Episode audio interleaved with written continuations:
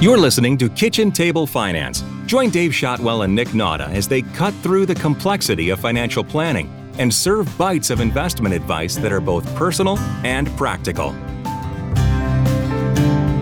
Hey Dave, how you doing today? I am great, Nick. How are you? A perfect fall podcast Friday. Of course, every day should be. Haven't seen the sun for like six days, but I hear it's coming, so I'm looking forward to that. Welcome Yeah, to well, Lansing welcome in to uh, fall fall. and fall in the upper Midwest, right? It's uh, actually it's been beautiful up here. The leaves are just uh, not not quite peak yet. We're getting uh, we're getting some pretty good color outside though, and it's it's been nice. yeah, So- wonderful. Tis the Looking forward to season the weekend. My favorite time of the year. for sure. Football season in full swing. Lions even season. had had not only Oh. had a primetime game, but they won. If you can believe that against the I, Packers. I'm not. Lambeau. I'm not ready to get on that bus yet, but I will say they look more competent this year than I have at any other point in my lifetime. Uh, I'm just waiting for the shoe to fall. I'm cautiously optimistic. Yeah, the the ghost of Wayne Fontes is gonna come back to get him at some point. But There you go. anyway, Anyways, we got a good uh, podcast today. We're going to do another of our Michigan State University case studies. yes, We're going to be talking about a retired couple with more, with more than enough for retirement, which is actually a pretty common occurrence. It seems like it um, is. some of the folks we work with from Michigan State. yeah, it is.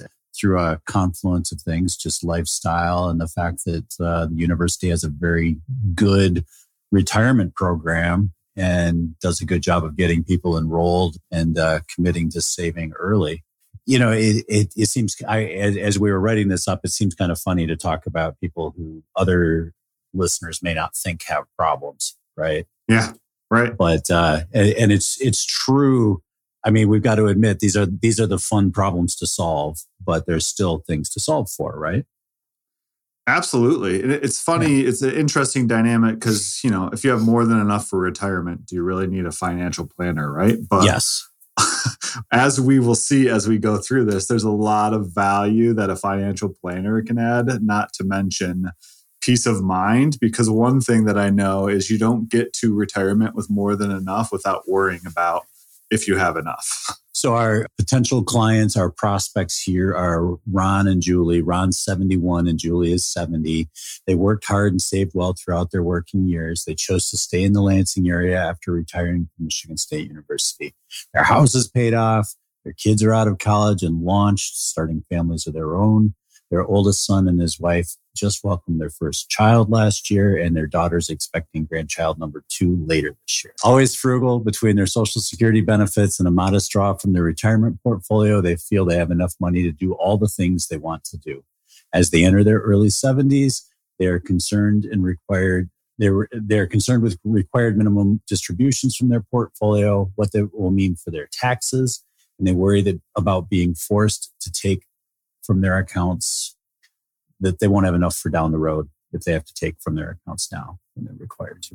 They would like to help their new grandchildren with educational expenses. Their daughter and her husband would like to buy a house, but may need help with the down payment. Ron and Judy want to help, but Ron worries this would be unfair to their other, to their son, and he is concerned with taxes as he heard there are rules about gifting. Yeah. So, um, what I was going to add to that, Dave, is it's like right out of the Millionaire Next Door, right? Like, Right, if you read yeah. that book, like this is a perfect example of saved a bunch of money, didn't buy a bunch Yeah. of unnecessary things, stayed in the same house. Yeah. All those Did- things added up to them having a real healthy, you know, retirement. Took good advice along the way. Maybe, maybe Mhm. took it almost took it too well, right? Right. And uh, and so so now what? So, where we normally start here, and it's a great um, option for them as well, is uh, with a life planning, right? We want to Right. figure out and prioritize what's most important to you. They are in their 70s. So, you would think that life planning wouldn't be very useful at this stage of the game, but I would argue it's almost Well- more useful as you go into retirement because, you know, I mean, average you know, life expectancy for a couple in their 70s is probably 90s at this point. So we're, we are still talking about another 20 years. And Yes. they've done such a marvelous job of saving all this money. Like, how do we maximize those 20 years? How do you get the most enjoyment out of it? and the resources that you have um, and prioritizing what's important to you, right? Like, right. is it more important to help the kids now or to give them a, a, big inheritance later? Like, there's a lot of stuff that come out of that life planning meeting and, and creating that vision that I think will be truly impactful for them to kind of get things in their mind as far as what they should be doing. Getting that down and getting that out and kind of making, making a, a I mean, I always, I almost compare it to creating a mission statement yeah. of, of what you want to accomplish and what's important to you you know then we can go in and we can start hanging goals on that and come up with numbers and figure out how to how to put it into into action that's the fun part particularly with people in this situation who have the ability to do most of the things we they could possibly think of that statement of financial purpose as as mr Carl Richards would call it is super important right. because it's kind of the basis for all the financial decisions that we make, right? Like, yes. what is your financial purpose? And then we make the decision about the finances based on that. And so it's kind of one of those where it's like, yeah, this might not be the best thing for you financially, but if you told me your goal it was not necessarily to give away the most money possible when you die then mm-hmm. maybe it does make sense to take a bigger distribution and give some of that money away or whatever it is right so after after the life planning process you know we always work that into the, the financial planning process and you know and that's that's where the the soft the software and the spreadsheets and the projections come in to kind of say yes you know here's the baseline. You've told us you plan to spend you know you need to spend $7000 a month. Between the two of you you've got $5500 a month in social security coming in. You've got these resources you know that are more than adequate to to create the rest. And this is this is kind of how we would project you know best case worst case scenarios for your portfolio as you as you age you know, even with these goals, it's going to continue to grow. So what do you want to do? Let's let's come up with some some other things. Like as far as like when that plan is created and being able to go in and like stress test the plan, I mm-hmm. think is super helpful for people in this situation because a lot of you know, because you're so good at saving means that yes. you also sometimes have what we would consider like a scarcity mindset. Scarcity of, mindset, yes. I can't, you know, I can't give money to my kids because what if X or happens or what, what if, Y happens? Yeah. Or yeah. I can't use this money to take bigger vacations because this might happen. And we can kind of quell a lot of those concerns by going through right. here's what would happen if that actually happened to you at this date and right. time. And right. oh, hey, by the way, it's not going to really affect your plan or what you or or it changes discretionary things that you know you can you're it, it's not going to affect your standard of living monetarily. If you know we're talking we're going to dr- drill down to some examples here in a minute but if we're talking about gifting and you know a health situation or something crops up or the market doesn't behave as predicted maybe you you have to do less giving you're able to do less of those discretionary things, but it's not impacting your standard of living. It's it's a helpful thing for the people that go through that process and see that. It's kind of like a a relief, if you will, of hey, things are going to be okay. Like even if X, Y, or Z happens, you know, even yeah. if you know what's that, some of the stress tests that we run, it, inflation remains high, or the market crashes like 2008 or you have a long-term care right. event like those are all things that we can model for you relatively easily right. to just show that things are going to be okay and we can make adjustments if we need to but it's not going right. to end in devastation if you will the other thing about building out a formal plan and projections for clients that aren't going to really struggle to make ends meet is to address that real common question for folks in their early 70s or late 60s right now is oh my gosh i've got all this money in 403b assets ira assets and there's a lot of confusion about when required minimum distributions start now and when how much they're going to be. And there's this perception that the government's going to put me in the position of taking all my money out and paying lots of taxes. Yeah. And usually when we actually put this down on paper and show people what it looks like, it's much less scary than they think it is. Yeah, absolutely. Yeah. you know, for Ron and Julie, you know, they they wouldn't start until 73 under the current rules. And, you know, we'd uh we'd map out kind of what that would look like if there's average returns on the portfolio. Obviously, that's a big part of it. It plays a part into the tax picture, but people get a little bit worried about it like just because you're taking out doesn't necessarily mean you need to spend it. You just got to pay the taxes on it, right? Right. Like, yeah. Yeah. Yeah. Go, goes from one bucket to the other bucket. You take you pay the tax bill, and yes. like it, it doesn't necessarily have to be as big a deal as sometimes it seems. Yeah. But yeah, it can eventually over time have tax ramifications that there's things that we could consider doing to keep that a little bit more in line. But it's definitely not as big of a stress as sometimes it's made out to be we can start talking to uh, to Ron and Julie about specific goals, such as they've got grandkids coming. They want to they want to be in a position to help with education expenses. You know, it's quite common for us to help grandparents set up 529 savings plans for their grandkids.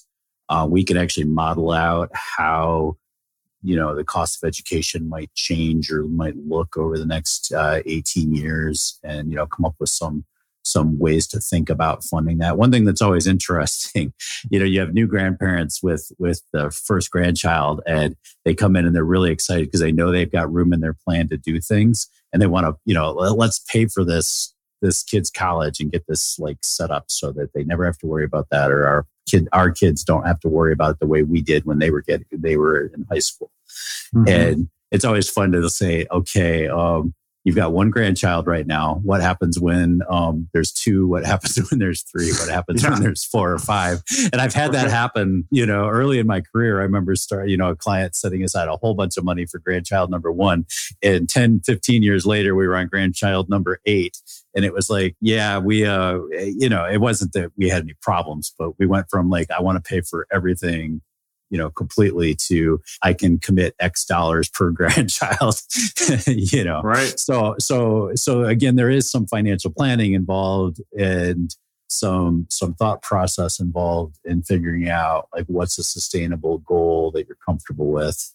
Yeah, absolutely. And, and th- another thing that we kind of touched on in the summary, but that's interesting here is, and, and we see it quite often, is sometimes, you know, if you have more than one child, maybe only one of your kids has grand uh, has kids themselves so you right. have grandkids for one child and the other child doesn't have grandkids and so then it's always the dynamic right. of am i helping you know my first child more because they have kids versus the yeah. other one and is that fair and there's a lot yeah. of you know kind of thought that goes into that and and maybe stress around that like i want to be fair to each kid how do i right. think through the dynamics of I'm helping my grandkids for one of my kids. My other kid doesn't have grandkids. So how do yeah. I even that out, if you will?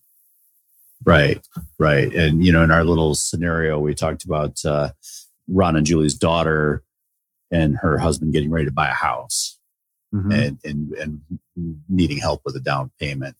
But uh, yeah, how do you? Uh, so how how can we we talk about you know the idea of fairness and whether it's it's unequal number of children and grandchildren for education versus needing money now versus later? I would say the first step that I would uh, address there, Dave, is I mean, what what is your values when it comes down mm-hmm. to fairness, right? Because everybody's going to be a little bit different, and some people might believe like every penny needs to be split evenly or as evenly as possible, and some other people might take the philosophy of different kids need different things at different times. Mm-hmm. It's never necessarily going to be exactly the same, right? No matter how right. hard you try. And, and I think I would right. even take a step further back and I would look at money scripts as a potential, like where does that value come from? And, and, let's think about that. Was like, it was how you were treated by your parents? Is that mm-hmm. affecting mm-hmm. potentially how you're treating your own kids? And then the other thing that I would say is let's open up those communication lines and actually have a conversation yeah. with your kids because yeah. your kids might not feel the same way you do about whether yeah. you're giving more money to grandkids and one kid versus the you know there, there's a lot of dynamics there that i think can be solved by doing those couple of things and really right. thinking through how you want to be intentional about it doesn't right. always necessarily have to be even so that's kind of the first step that i would take And then there's always ways to even it up in the end if you want to, as far as percentages of beneficiaries. If you help one kid more than the other, you could potentially, you know, uh, account for that later on if you wanted to. I mean, there's a couple different ways to do that. But I think the biggest thing in that is communication, right? I've had clients over the years do it pretty much every way you possibly could. I've had some yeah. that just said, I'm not worried about it. My kid, you know, my my my daughter has and her husband are financially set. My other children need more help and that's just mm-hmm. what i'm going to do. I've had others that said okay if i'm giving $15000 to judy and her husband for a down payment i'm just going to turn around and give $15000 to bobby jr and he can use it how he wants just to keep things fair. I've had others like adjust the percentages in their beneficiary agreements. I've had mm-hmm. some who just kind of the kids kind of had an accounting, you know, knowing how to settle things based on the estate. My overall experience, and I guess, you know, this is anecdotal, and I'm sure there's every family's different. Like you said, money scripts, all that plays a role. This probably lives in parents' heads more than it does in their kids.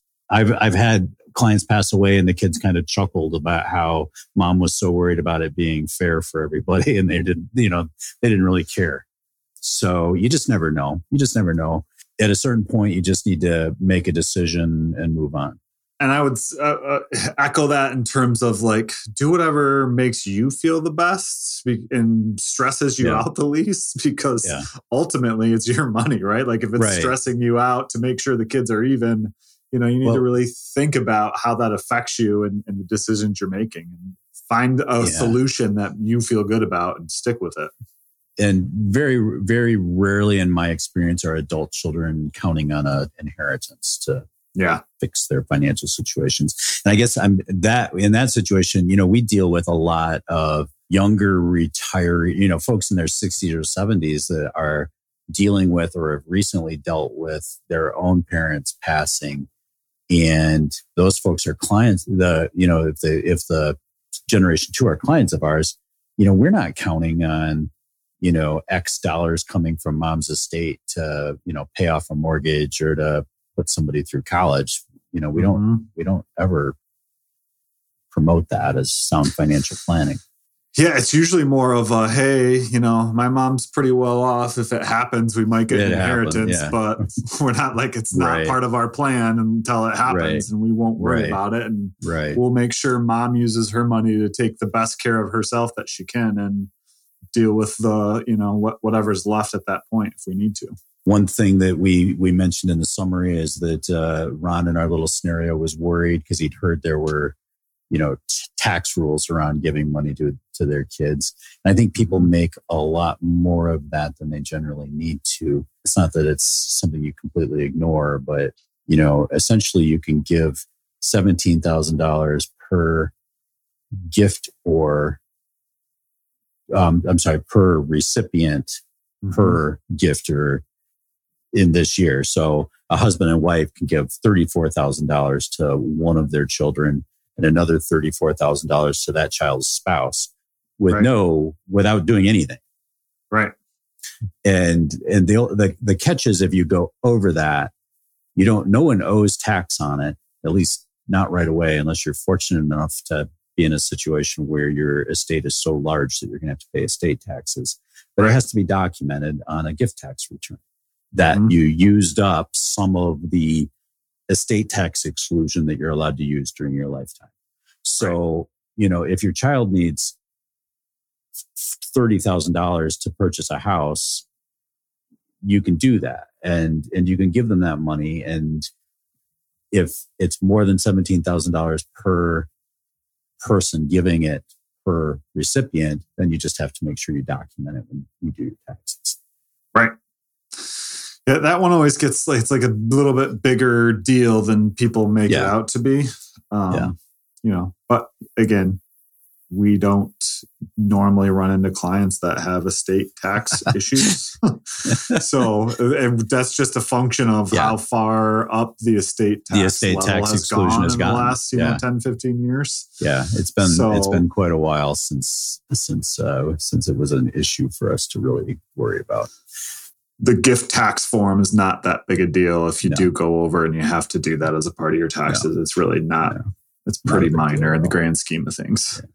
You know, other other things that I've seen clients do is family trips. Take all the kids and grandkids to Disney World, or you know, some on a cruise or you know something something neat like that i've i've had clients that every year for a number of years rented out the same set of cabins on a lake for a week every summer and got the whole family together these are not inexpensive endeavors but mm-hmm. uh you know they say spend your money on on experiences right and uh family yeah. connections so if that's so those, your, you know, going back to the life plan, if that's like your value, yeah. I want to have these great relationships with my kids and grandkids. Yeah. a great way to support that with the yeah. resources that you have, right? Other things that I, I think you and I are are inordinately proud of how much money our clients give away every year. Absolutely. And um, you know, there's some neat new tools now for for retirement planning.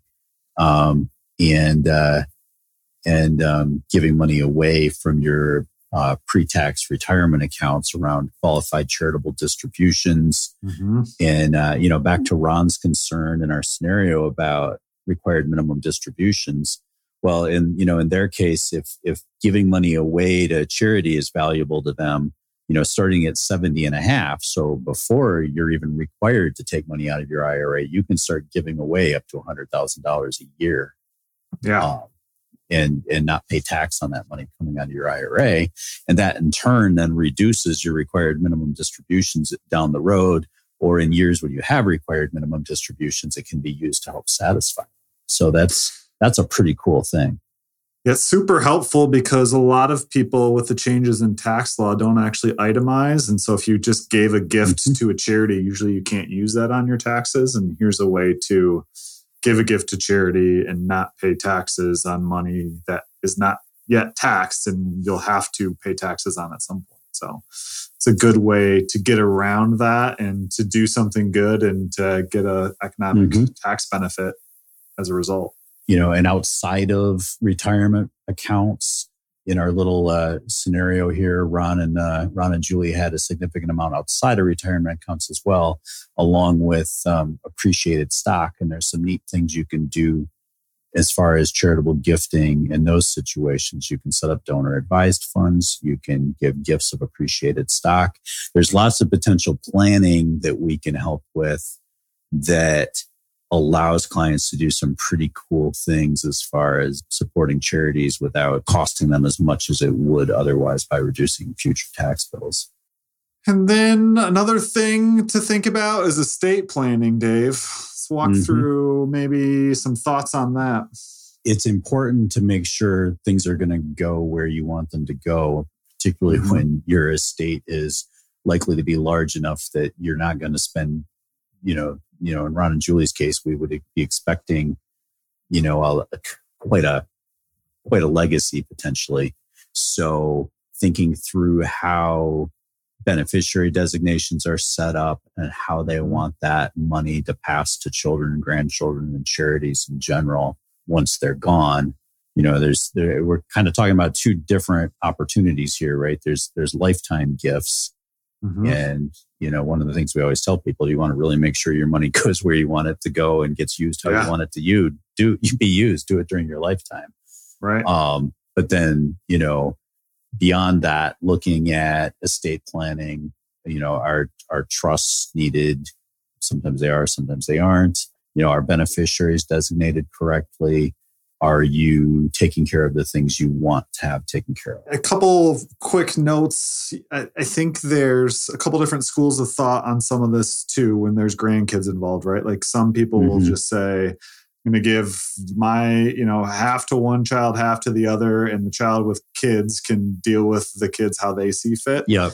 And yep. then there's other people that want to specifically build in certain things for their grandkids, right? So whether that's yes. like, hey, college funding, we'll set up an account or we'll set up a trust that pays for college or weddings or whatever it is mm-hmm. to make sure that the grandkids know that grandpa and grandma wanted them to have a college education or whatever it is. That's personal preference thing that you really need right. to kind of think through how you want to do that. But I've seen right. it both ways, right? Give it to the yeah. kids, they can decide, and other people want to make very distinct gifts and make sure it gets Yeah. to that person at that time. When clients ask me about this stuff, I lean, you know, my bias is, you know, do the best you can while you're alive to instill the right values and teach the right lessons and let them know how you want the money to be used. But don't be overly controlling from beyond the grave, right? Yeah, for sure. But, um, you know, we've, we've always got to be careful about presupposing our values onto, onto our clients.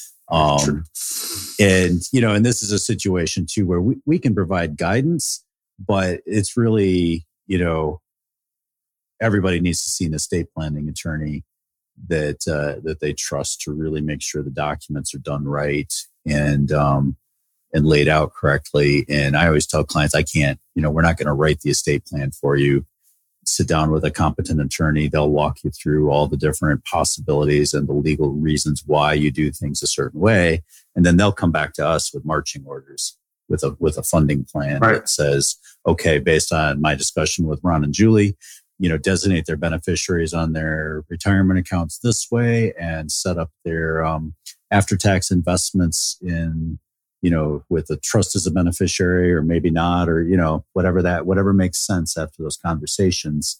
And uh, you know we just make sure then that the plan gets implemented right. And the other thing to think about estate planning wise too is like the probably more concerning important thing is if you can't make financial or medical decisions, who's going to make them for you? And making sure that you not only make that election, but that it fits with kind of what you want to have happen. And I would even take it a step further of have that conversation, right? Have that family Mhm. meeting of here's what my wishes are, here's what I want done, here's who I put in charge, and here's why. Because Yeah. if you don't, then you know basically someone's taken some documents that you wrote and trying to th- Yeah. think through what they probably would best want. that may not Yeah. be what you want. So right I think communication is a big part of that for sure. and as one of our trusted estate planning uh, associates put it, if you don't make a plan, the uh, state of Michigan or wherever you live will will make one for Yeah. you. So, Right. Yep. so You, you, get uh, the you state of Michigan estate plan. right. And so, so the, I guess the last thing I'd say about that is estate planning. Every a everybody needs to do it, not just Ron and Julie here in our scenario. It doesn't matter how much money you have. You need to you need to pay attention to these things. Also, too, it's one of those things nobody wants to do. I didn't want to do it. You don't want to do it. Our clients don't want to do it. Nobody wants to sit down and talk about that stuff. Everybody feels better after they do it. yep. 100%. I, I haven't had anybody come back and say, "Oh my gosh, that was a complete waste of my time." Yeah. Why Yeah. did you make me do that again? right, right. It's, it's always, you know, we put it off, we put it off, and we put it off, and then we did it, and now we know it's taken care of, and we don't have to think about it again for a while. right. Yeah. So Exactly. it's up there with going to the dentist and other things like that. But you know, I guess um, it's, I, I haven't, I've yet to see anybody sorry they did it. All right, we kind of kind of got further astray from uh, Ron and Julie than we'd intended. I guess you know, in summary, you know, just because you're able to pay for pay the bills and you know not necessarily have to worry about the market ups and downs and the day to day cost of living doesn't mean that financial planning doesn't help you or apply to you, right? Absolutely.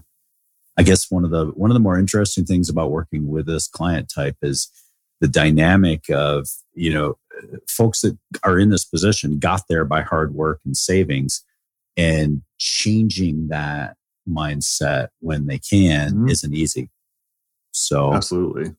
um, you know it's difficult to change those habits once you get into retirement and sometimes that makes retirement scarier for them hmm because they're so or or just as scary as if their accounts were half the size they are because their mentality is such that there's there's not going to be enough Yeah, it kind of goes back to that scarcity mindset. And one of the things that we didn't talk about that I think is important for someone like this is, you know, at 70, you're on the cognitive decline, right? Like mm-hmm. making decisions, things like that are going to get harder and harder. It's just the way it is, the way, you know, Right. the, the brain works. And so having that relationship, setting it up, having someone that knows how or what you want and being able to work with them to for them to ma- manage everything and let you know it's going to be okay gets more and more important as that progression continues, right? And so yeah, I think it's just one of those dynamics that people kind of forget about or don't want to talk about, but super definitely, important.